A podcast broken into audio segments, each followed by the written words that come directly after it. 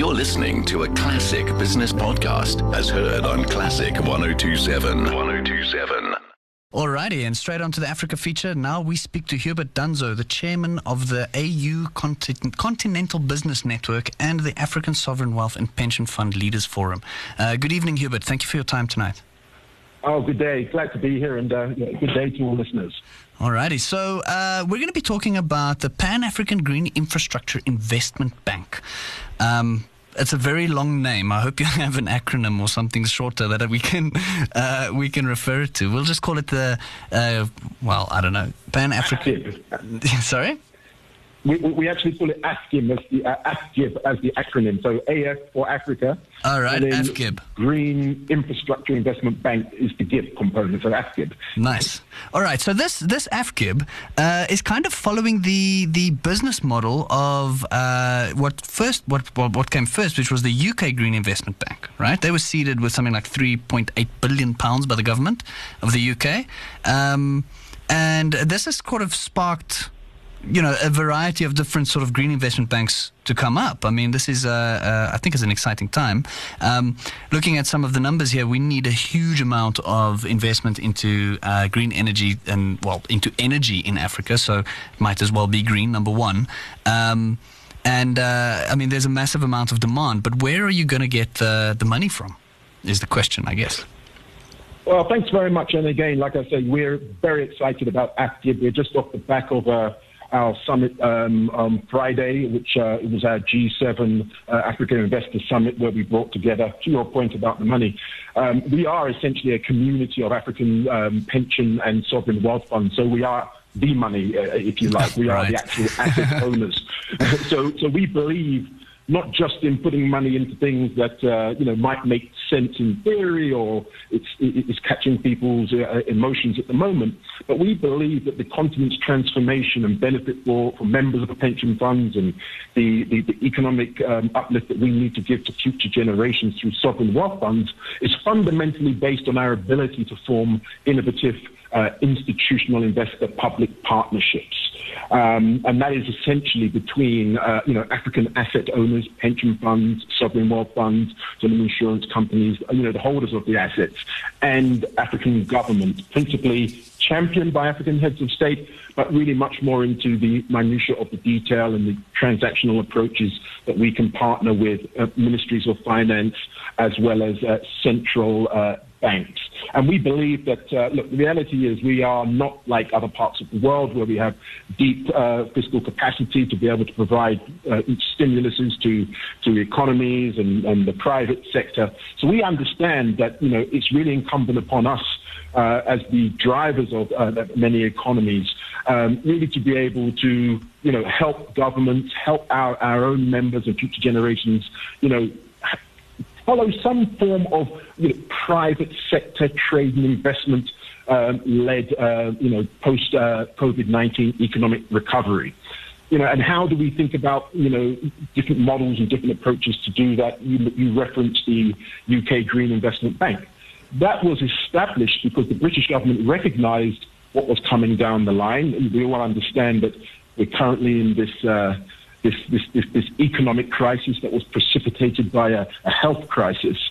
Um, but, you know, running in parallel, as we all know, we have this atmospheric pandemic hmm. uh, called climate change. And the British government realized that they didn't actually have enough capital to be able to address that, which is why they realized that they needed to put together a catalytic platform that would be able to attract um, at scale very large uh, sums and, and, volumes of private capital.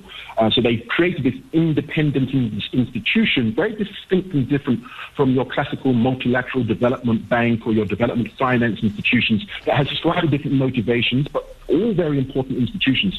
But, you know, our history on the continent is we have 150 and growing because of COVID, you know, bulging infrastructure deficit. So it's getting mm. larger each and every year. So we need to be able to understand how can we catalyze very large scale capital uh, from the private sector and from institutional investors. And that model worked in the UK.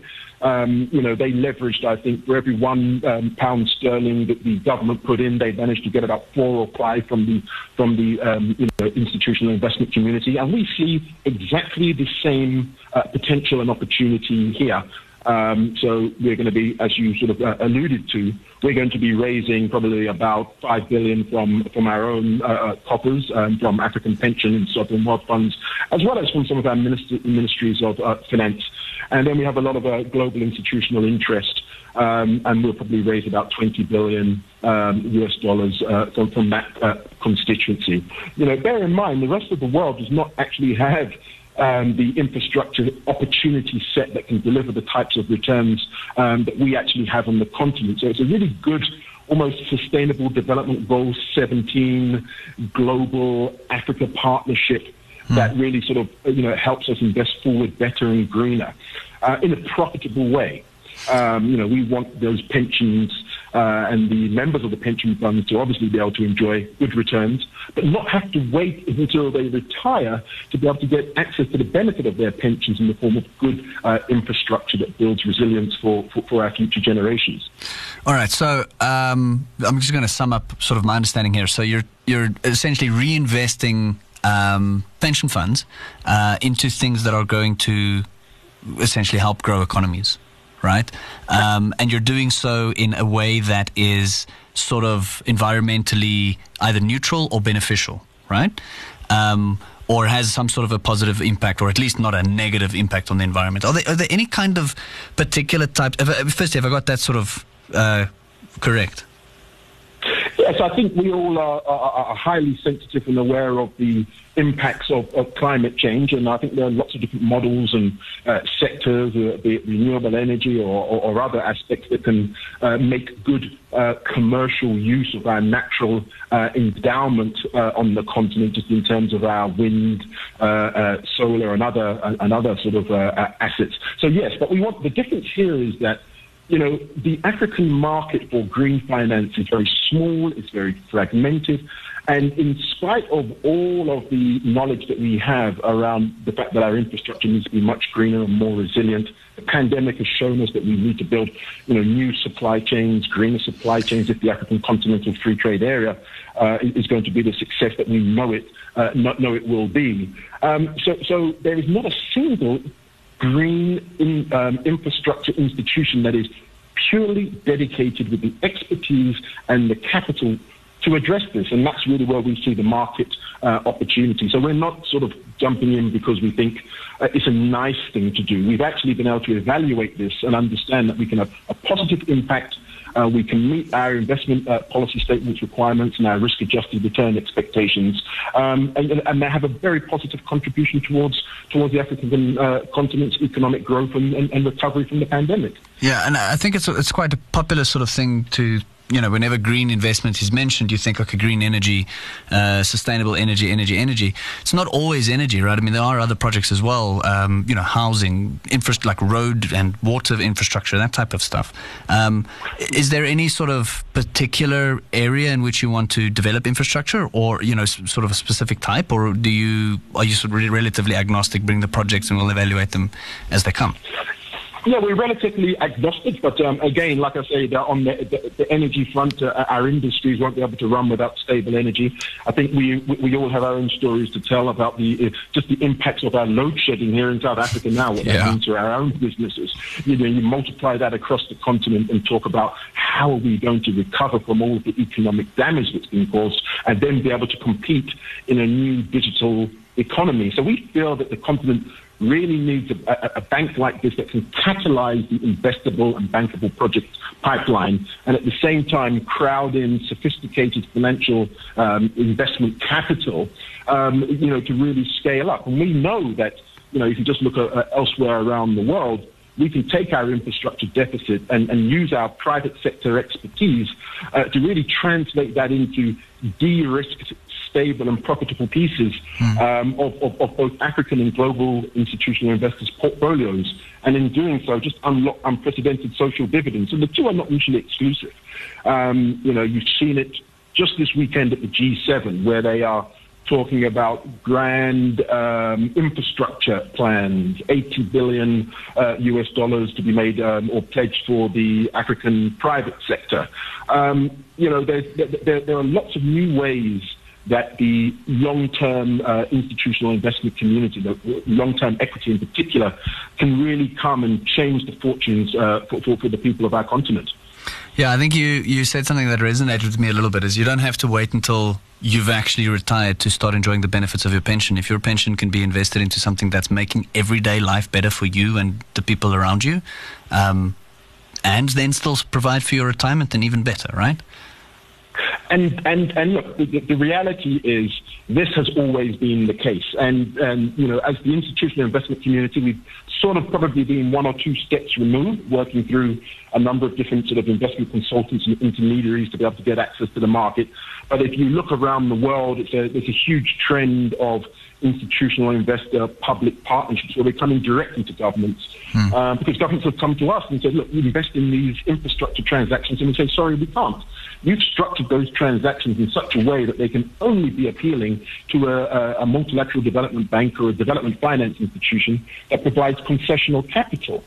So we are now saying let's work with governments through this institutional investor public partnership framework where we co-design and create better alignment between, you know, what our capital needs to do and what the mandate of our capital is now, fiduciary responsibilities associated with that, and the objectives um, of the public sector. And that's how we can enfranchise this, this, this pent up capacity of our infrastructure project developers, the ones that, you know, the construction companies, the, you know, the contractors, the civil consulting engineers, the, the project developers. We, you know, this factory needs to be catalyzed and mm. intermediated. Um, and that's the market failure that the UK Green Investment Bank were able to negotiate um, and, and, and, and make a profitable enterprise. And we see that's exactly the same case in the continent, notwithstanding the fact that Again, not one, not the African Development Bank, uh, not a number of the other Development Bank of Southern Africa or others are 100% dedicated to green infrastructure. And we've got 100 plus billion dollars of this infrastructure to finance every year. Yeah, so, it's a um, growing, you know, it's a fast growing continent too. There's a lot of business to be done.